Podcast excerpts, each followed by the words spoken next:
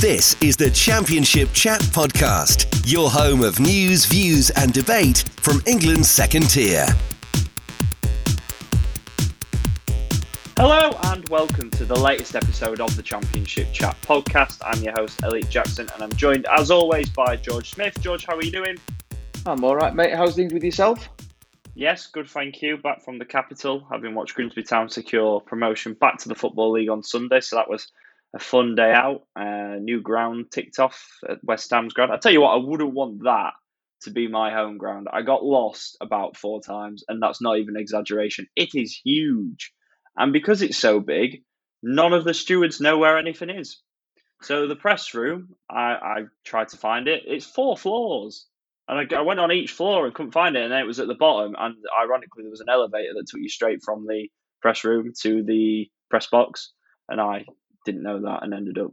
I went to the press box first, and then a different elevator, and just got lost walking around the Olympic Stadium, which wasn't great. And wanted some food, so disappointing times. But yeah, big ground. If you go and visit it, don't get lost. Never been, probably never mm. will. No, probably not. As always, a reminder to make sure you subscribe to this podcast feed, which you can find on all your usual platforms, and follow us on Twitter and Instagram at ChampChatPod24. And on today's podcast, we're going to be naming our championship team of the seasons and handing out some individual awards as well. This is the Championship Chat Podcast. So, George, it comes to that fun time of the season where everyone gets to pick their teams and everyone puts nine strikers up front and there's no balance to any of the teams. I've gone for a very balanced 3 5 2 or a 3 4 1 2, if we're being slightly more accurate. You've gone for a 4 1 2, well, a 4 1 2 1 2 diamond with width. So you're playing one attacking mid and one defensive mid. I've gone 3 5 2 because I think it's fair because pretty much everyone in the championship plays 3 5 2. So I felt like I should go 3 5 2. And the official team for the first time ever, really, it's always usually 4 4 2, isn't it? Or 4 3 3. It's usually 4 3 3, but three strikers rather than actual wingers. Um, so, yeah, I've gone three five two with uh, uh, alongside the official team of the season. I think there's going to be some symmetry in our picks, but I hope not too much. So we'll see how things go. George, who is your goalkeeper? Well, it was quite easy for me. I had to go with Lee Nicholls for Huddersfield Town. I mean, People will possibly point out that Mark Travers of Bournemouth kept more clean sheets this season, but obviously there was an expectancy for him and for Bournemouth to perform well this season. Lee Nicholls came in, having barely played at MK Dons on a free transfer, largely unknown quantity at championship level, and he kept 18 clean sheets, helped Huddersfield go all the way to the playoff final, and arguably was one of the signings of the season. He, he didn't cost Huddersfield a penny. He made some outstanding saves. He produced a string of fine performances. Obviously, played a pivotal role in the, the second leg against Luton in the playoff semi final. Pulled off some really important saves that night. And just everything about him throughout the whole season, he, he kind of summed up what Carlos, Carlos, Carlos Corberán had built at Huddersfield in the sense that he'd brought together a, a team that wasn't packed with high end championship stars, but they were willing to pull their weight and fight for the badge. And Lee Nicholls epitomised that completely. And I mean, 18 clean sheets is a remarkable effort for any goalkeeper in the championship, but let alone one that had been literally filling the bench at a League One club in MK Dons the season prior. So for me, Huddersfield's Lee Nicholls was the obvious candidate to be my goalkeeper of the season. But at the same time, you've got to give an honourable mention to Mark Travers. He enjoyed a really good uh, campaign for Bournemouth. And Wes Foderingham as well for Sheffield United. He, he did really, really well when he came into the side. So there's been a few candidates for that, but I think Lee Nicholls justifiably wins that uh, area of the pitch for me. Yeah, I can't argue with that. I've got Lee Nicholls in goal too, although, as you say, Travers got 20 clean sheets. No one got, uh, other than Travers, nobody got any more than Lee Nicholls with 18 in 43 games. Didn't cost Huddersfield Town a penny. Was a, an area of the pitch they definitely needed to improve. And as you know, Ryan Schofield did okay last season, not brilliantly. And then Nicholls comes in, um, as an understudy, really, as a number two signing, and to have the impact he's had, he's really been part, a huge part of that transformation of the defence that, that conceded the most goals in the championship last season to a team that we now probably rate more as a defensive team than an offensive team and finish third with 80 plus points. So Lee Nicholls has got to be the uh, the choice for me in goal. Now I've got three centre backs, um, so I'm going to go through all of them, and you can pick your two afterwards. So on the right side of the defence, I've got Joe Worrall, Mr. Nottingham Forest. He has been terrific and has played predominantly on the right side of a, of a back three for Steve Cooper's team. I think the thing that's impressed me most this season is his uh, ball playing ability. In terms of, I knew already he was a good defender and that he could head it and kick it as as you know as elementary as that sounds. He was good in the you know the core principles of defending. Playing in the back three, you've got to have a lot more to your game than that as well. And I feel like those sort of skill sets have really not developed because he probably already had them anyway, but we've been able to see them more. That it's more important when you're playing in a back three, you know, if you're on the right or the left side of that defence. A lot of the time, you in possession, particularly, you spend your time playing as a fullback essentially, with wing backs pushed even higher as wingers. So his relationship with Jed Spence shouldn't go under the radar. You know, that little triangle almost with Brennan Johnson, Worrall, and Spence has been really good. And there's one moment in particular um, against Reading, I remember, where picks the ball up in that right channel, drives forward, lovely defence splitting pass to Jed Spence, but then whips it across for Keinan Davis to tap into the back of the net. And that was after 17 seconds, and they won that game 4 0 in the end, Nottingham Forest. And that just epitomised for me how good he has been. Second best defence in the league with Nottingham Forest, and he was a massive, massive part of that. Captained them at Wembley, got to lift the trophy as a boyhood um, fan of the club got, had to be in my team of the season. Second person is Lloyd Kelly in the heart of the defence, um, Bournemouth captain, and the, the, most consistent part of their defence this season. He had Gary Cahill alongside him in the first half of the season, and then in the second half of the season, uh, of course, that became Nat Phillips. I think the thing that I like about Kelly is he allows Scott, he's fundamental to how Scott Parker wants to play in the fact that he wants his defence to push really high up the pitch. He wants them to leave space in behind because he wants to be aggressive in the press. And you can't do that if there's massive gaps and your defence is stuck, you know, 20 yards from goal. You can't press in midfield and there's ju- just two big gaps to be played through. So if you play for a Scott Parker team, you've got to play really high. And that was why I think Gary Cahill got squeezed out a little bit because of that lack of mobility potentially as he ages. Nat Phillips, kind of a similar mould really to Cahill, but younger, obviously not the same quality in their absolute prime. But Kelly is under, is fundamental, as I said, because he's got that recovery pace. He's got an intelligence. Physically, he continues to grow. He's very impressive in terms of his, his physical attributes. As I say, he's got that recovery pace, which is crucial when you're playing a high line. And he's been really, really important, a mainstay in the defence, club captain. And it's been great to see him flourish. And I definitely think he will cut it at Premier League level no matter what happens to Bournemouth next season. And then on the left hand side of defence, uh, I've gone for Kai Naismith, who's obviously been absolutely brilliant for Luton Town. Mr. Versatile, capable of doing a job pretty much anywhere. He's played left wing back or left back in a back four. He's played holding midfield when they've had injuries.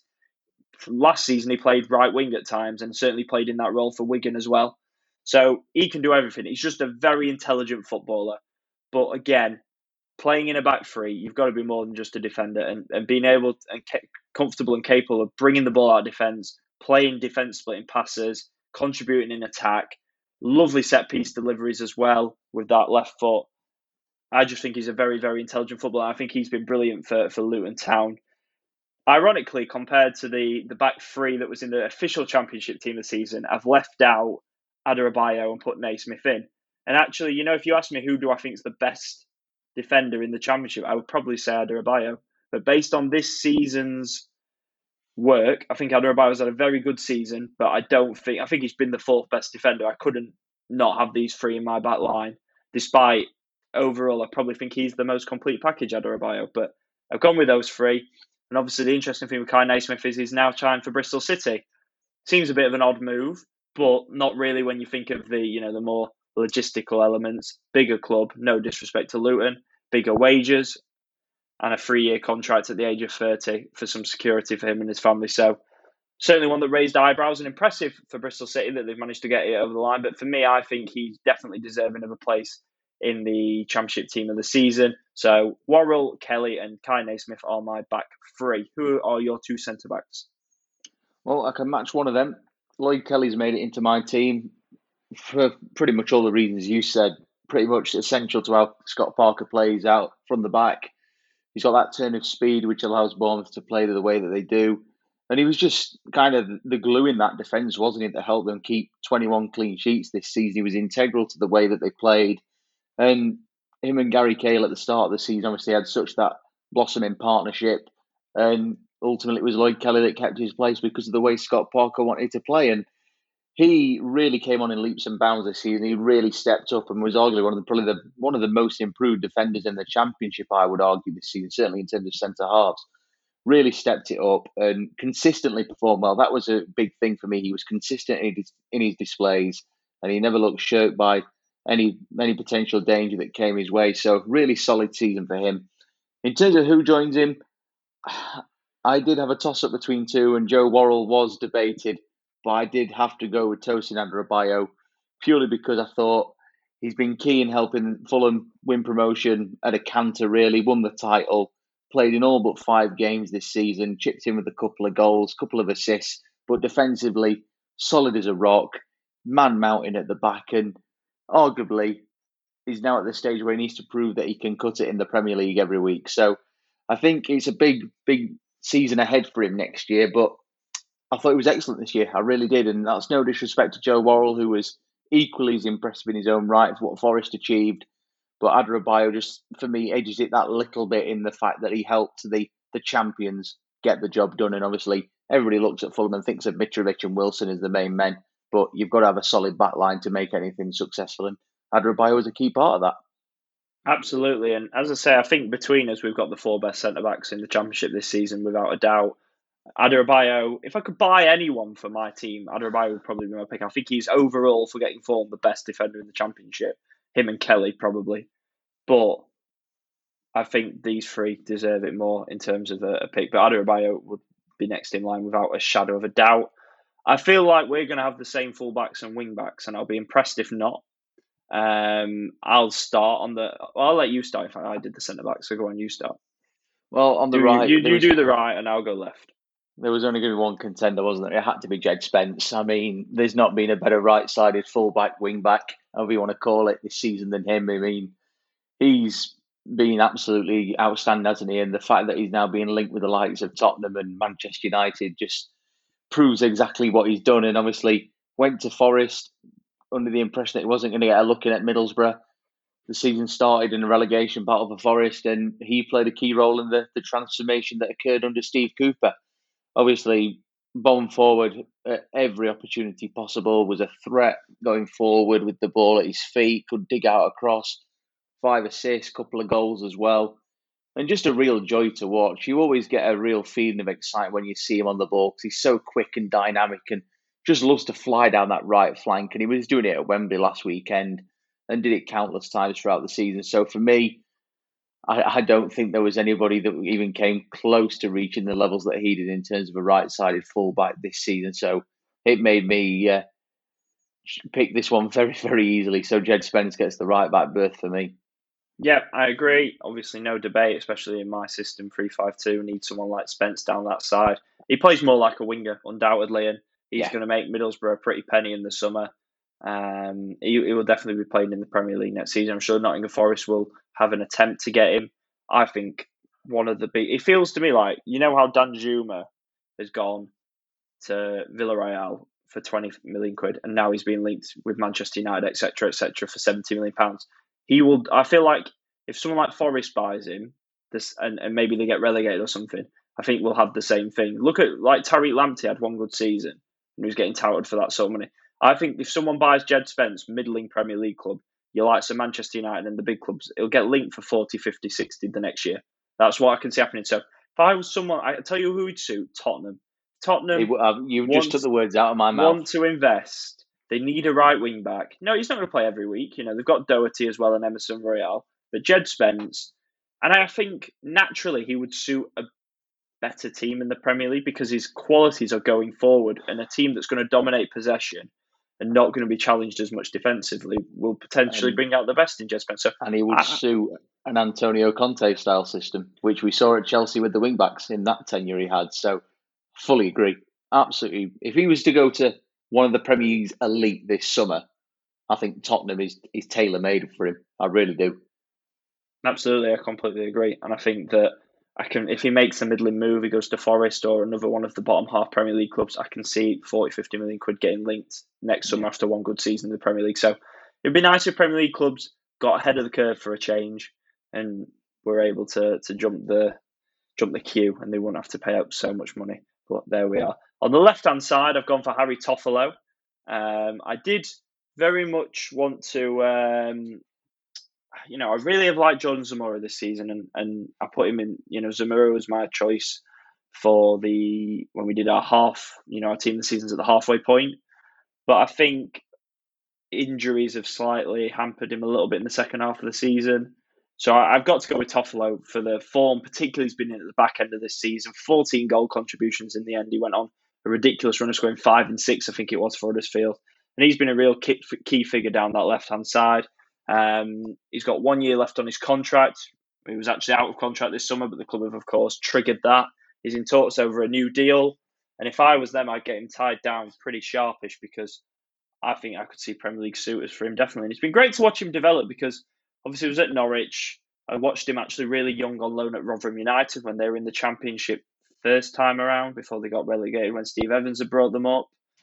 And then it was let go by Norwich, had to go down to Lincoln City, then up to Huddersfield when Huddersfield were right at the bottom. And now he's established himself as, for me, the best left wing back in the division um, at the moment. And I say 14 goals contributions is amazing. He just gives them a lot of thrust.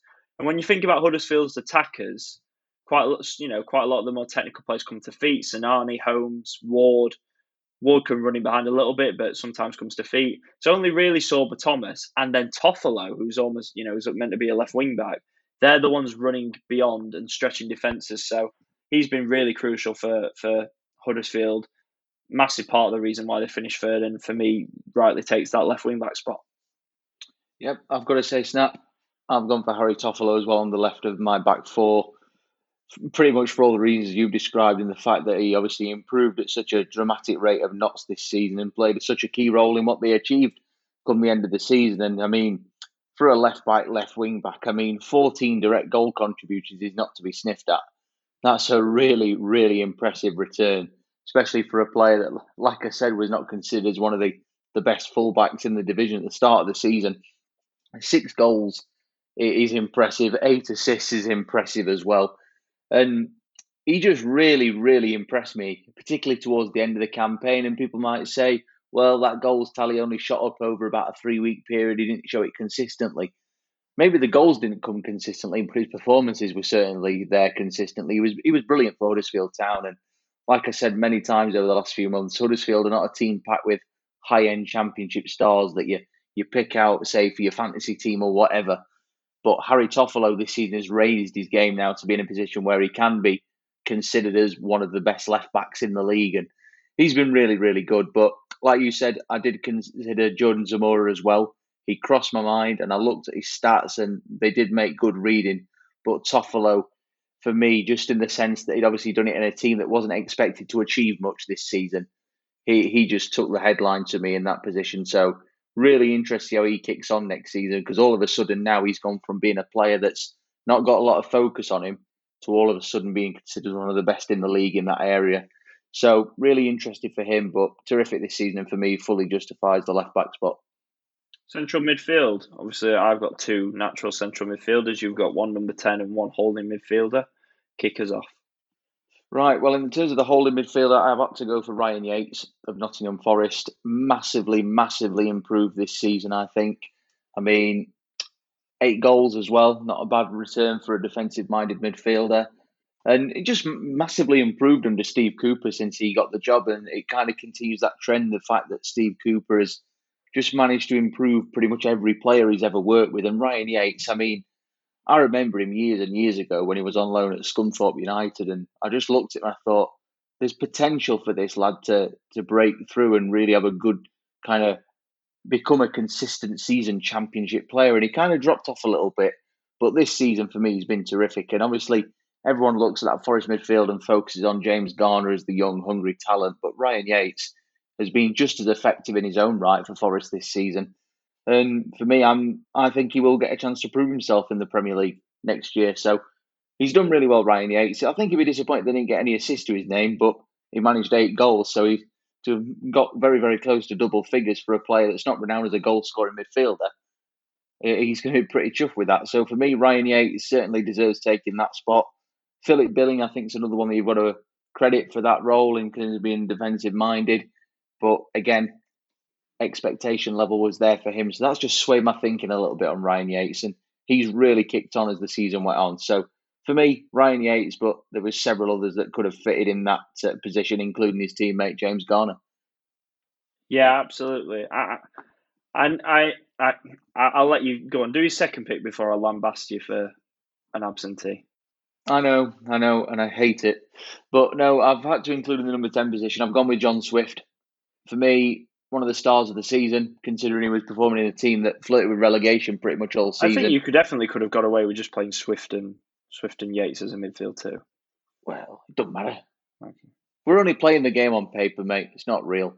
Okay. But 11 goals, 13 assists for John Swift. That, for me, is just ridiculous numbers considering he was in a team that struggled so so much. Twenty two direct goal, um, twenty four direct goal contributions, I should say, is a remarkable achievement. It really is, and obviously Reading missed him so much last season when he was injured for most of the campaign.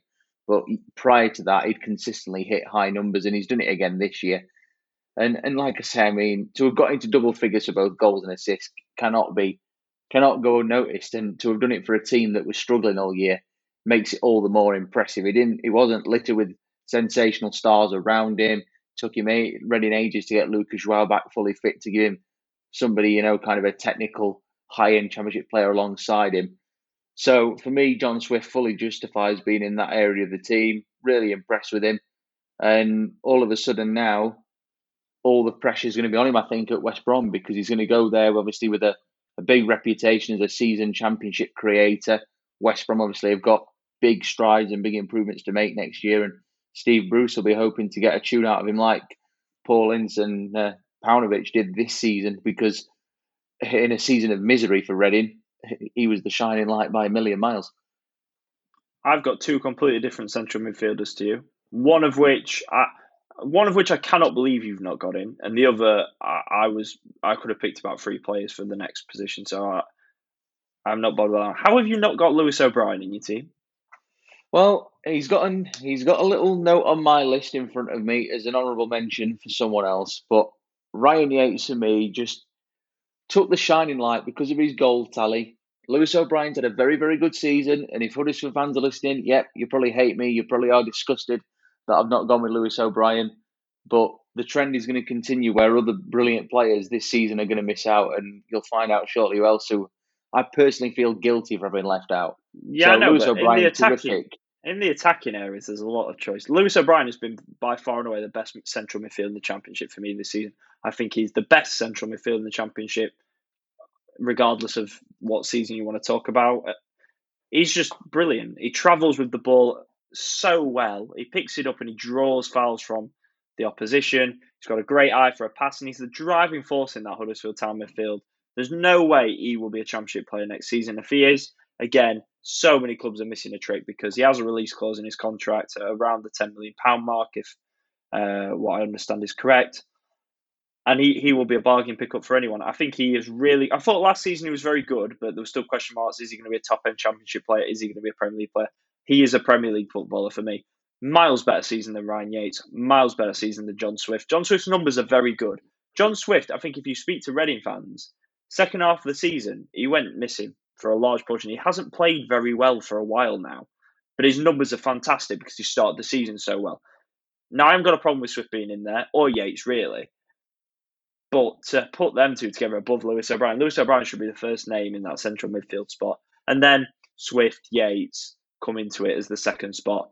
Uh, the second spot of which I've gone for Philip Billing again, I am Denard. This is probably the, the one position in the team I'm least confident and most open to being swayed about. Lewis O'Brien, definite, but who partners him? I think Billing's been very good. I think Swift, obviously, you can't ignore the starts of the season he had in his numbers. Ryan Yates, James Garner have had very good seasons. Fulham have mixed their midfield up a little bit, so I don't think you can really pick out a star there. Lewis Cook, Jefferson Lerma they've had good seasons.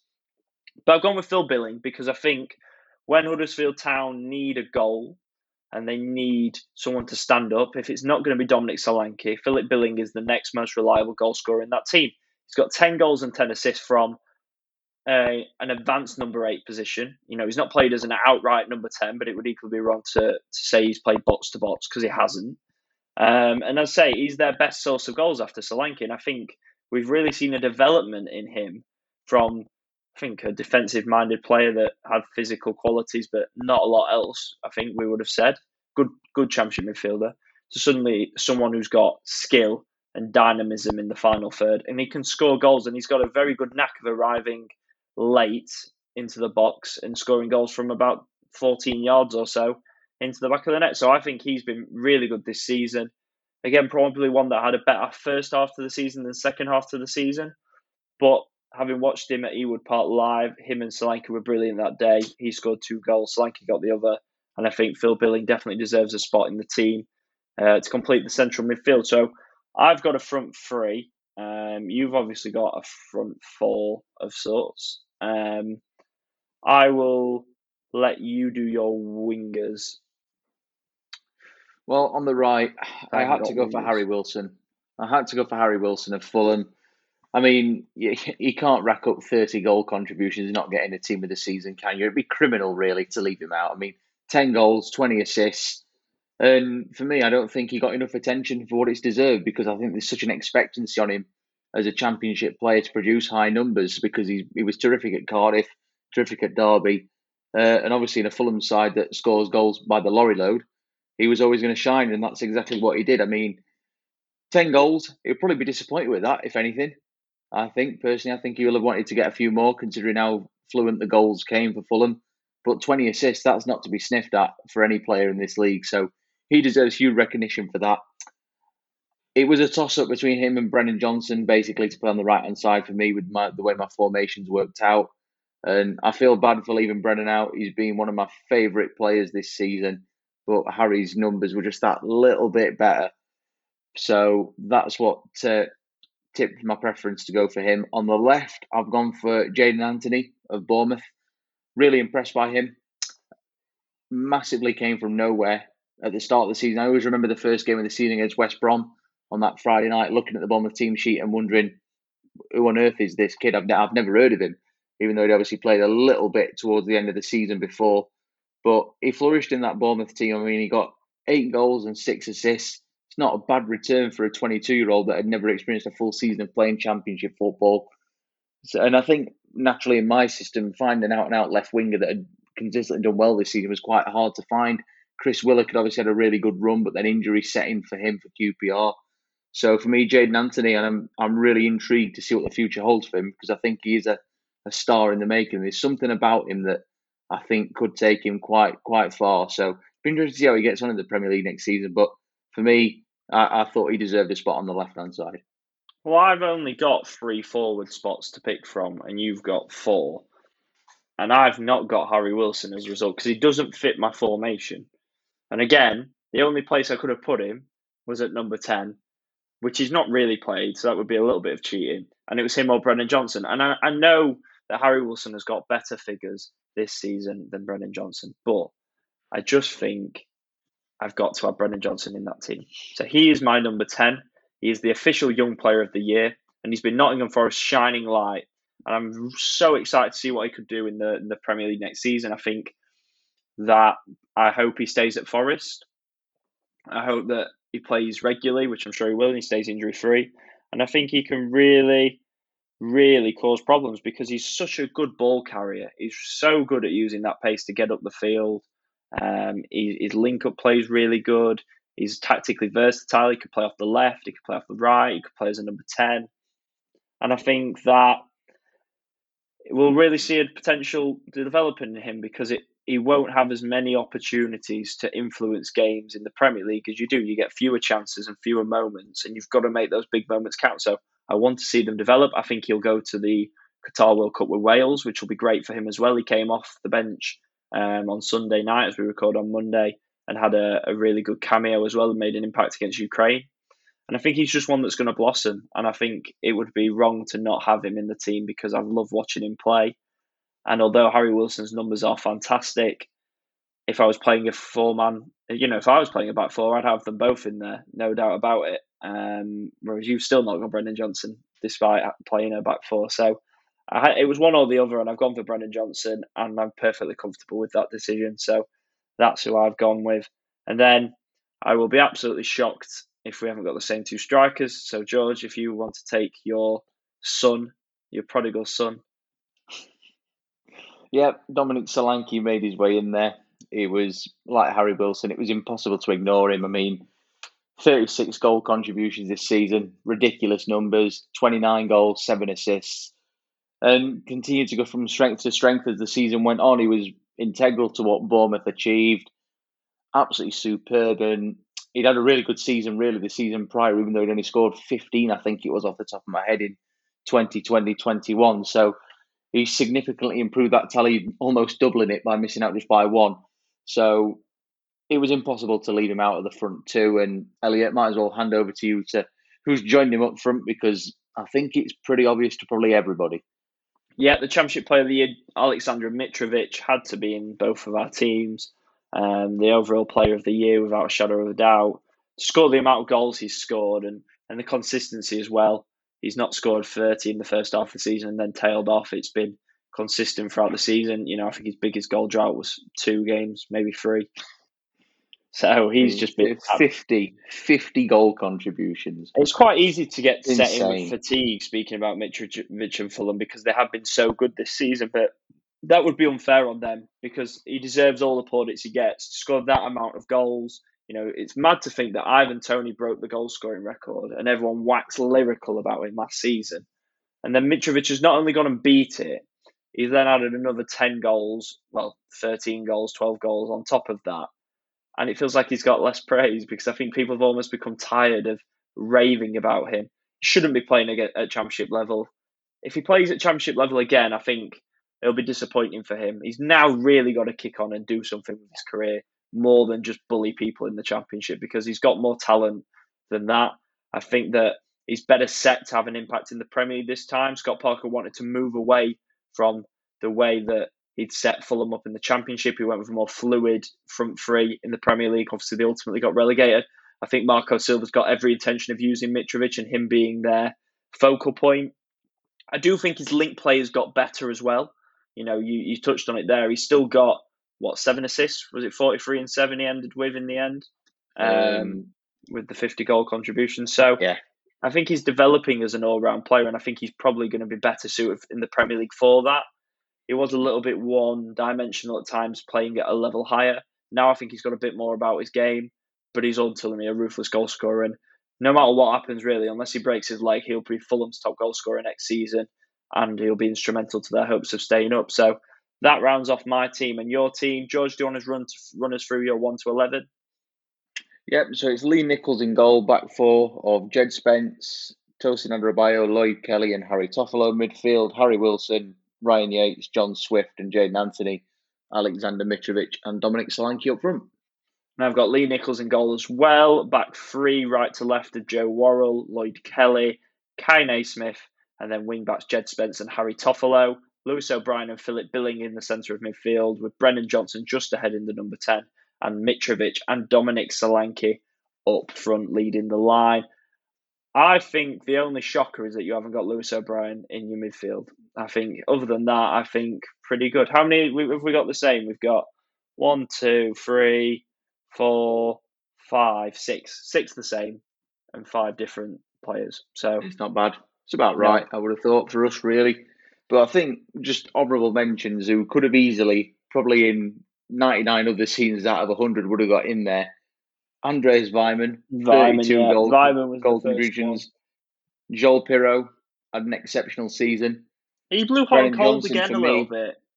But he's, he, he's still got 28 goal contributions. Oh, he really did. It's, but Weimann for me would be higher really, the fact that... And there was a few others that you look at and you think they had really good seasons, such as Morgan Gibbs White. He did exceptional for Sheffield United. Chris Willock had stayed fit. I think he'd be in my team.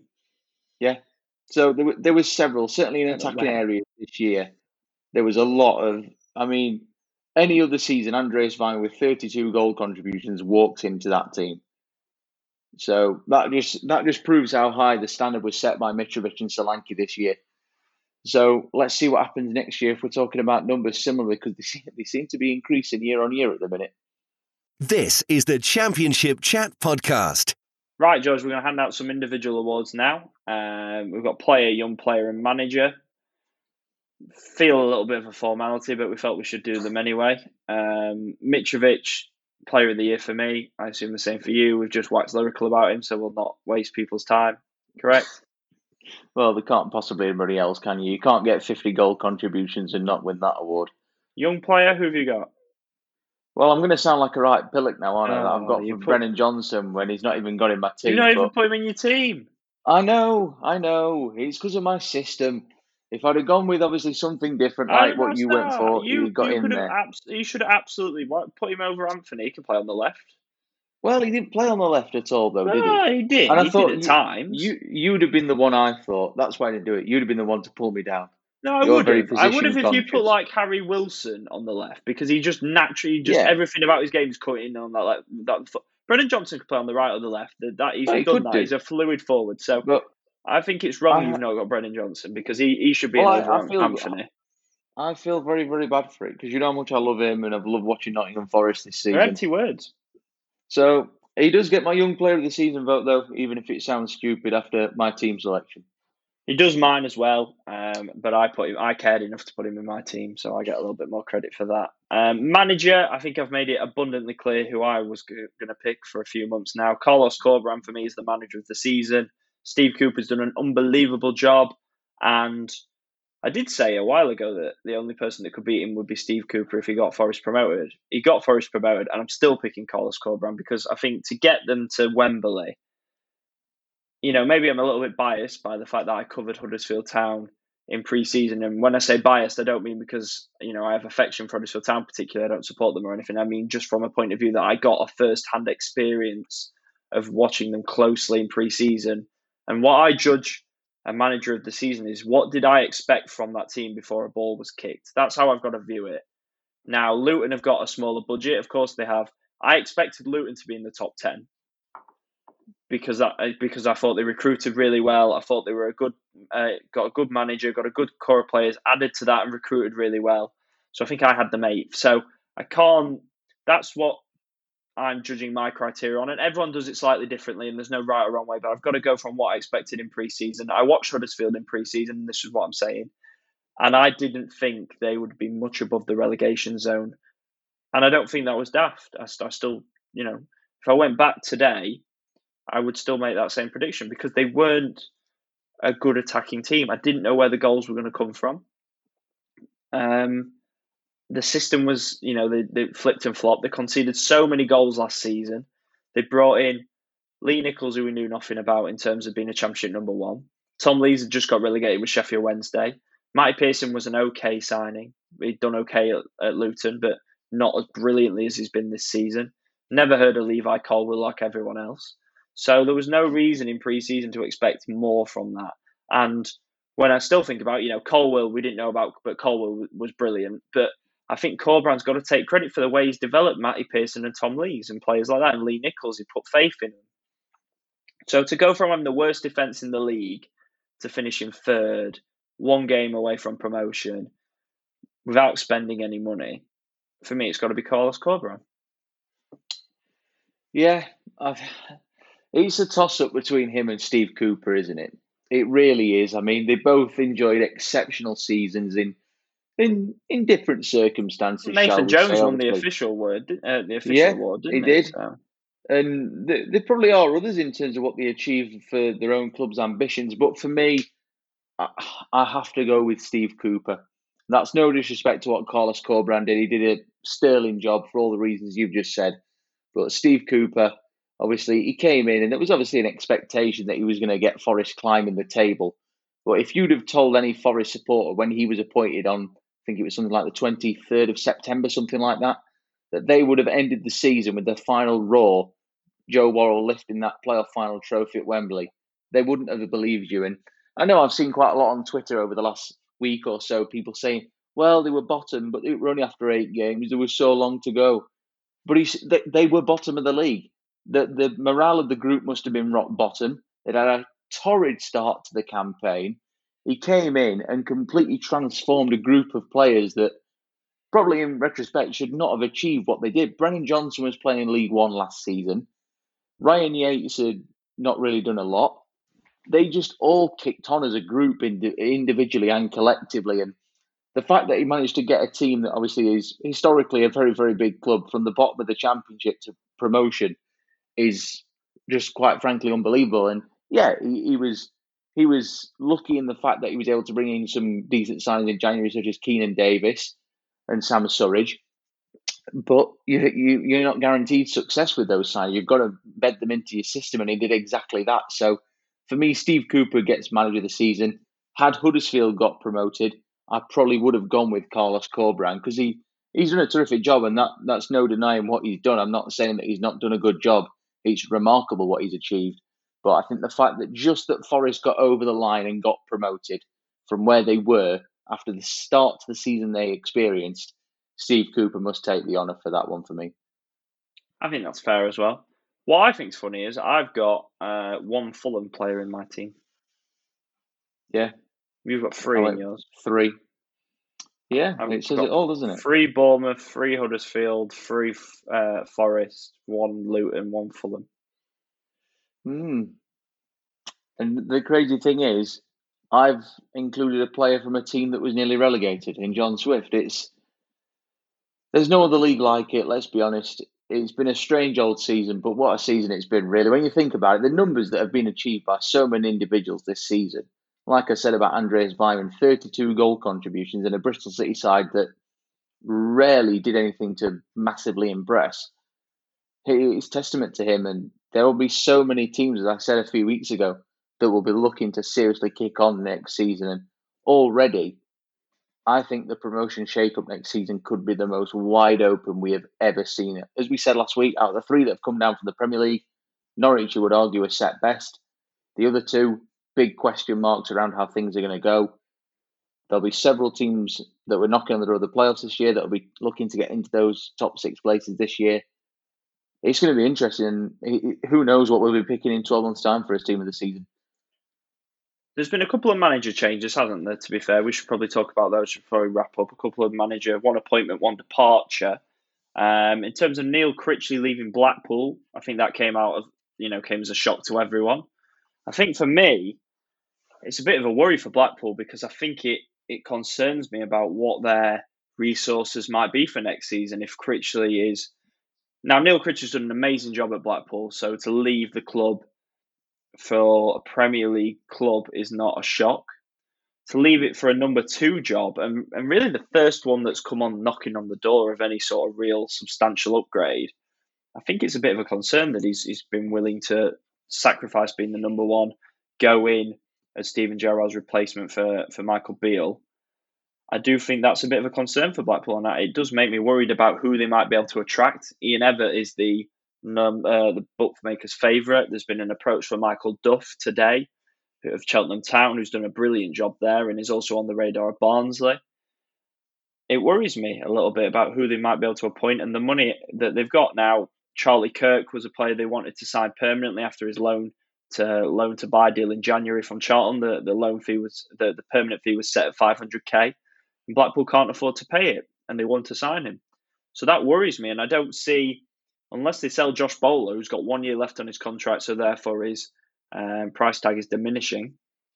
Unless they sell Josh Bowler, I don't know how they're going to fund any new sort of signings. Now, this is a really good team that finished mid-table comfortably in the championship but the form did slightly fall off after January a little bit. It was probably a, a 12th place first half of the season and maybe a 16th, 17th place second end of the season. Now, that downward curve, plus the departure of your manager, plus a stronger division, I think, next season in terms of the bottom clubs, plus a lack of funds, it does concern me a little bit about Blackpool. Yeah, I agree. And this is obviously going to have a potential knock on effect in who they can recruit to replace Neil Critchley. And when the when the news broke, I saw it literally within seconds of it being announced on Blackpool's Twitter page, and I was, you know when you kind of see that moment, you have to you have to like read it again to make sure you've just seen what you thought you'd seen. I was just I was For me, it's always like, checking that it's not a spoof account. Yeah, I did that. I had to check the tick been, was there for about five minutes. There'd been no rumours of it, but let's be honest, Aston Villa seem to be the masters of doing transfer business and appointments and things without it getting leaked or anywhere, as we've seen with transfers in the past. I always remember when they signed Danny Ings from Southampton. That came from Callum absolutely Chambers nowhere. as well. They did the Callum Yeah. Chambers deal that went really Yeah, under the radar. did. So, but the Ings one was That mad. came- that was that was that really was- like what? It was. That literally was a moment where you thought, how the hell have they done that without anybody finding out? But the same can be said for Neil Critchley. It was a real shock. And in a way, I, uh, when I first saw it, like in the first few minutes when you're reading it, you don't think of all the things in the background that might have gone off. I thought, that is a backward step. He is on to something at Blackpool. And like you said, yeah, they enjoyed a better first half of the season than they did the second. But their ultimate goal when they got back into Championship was survival.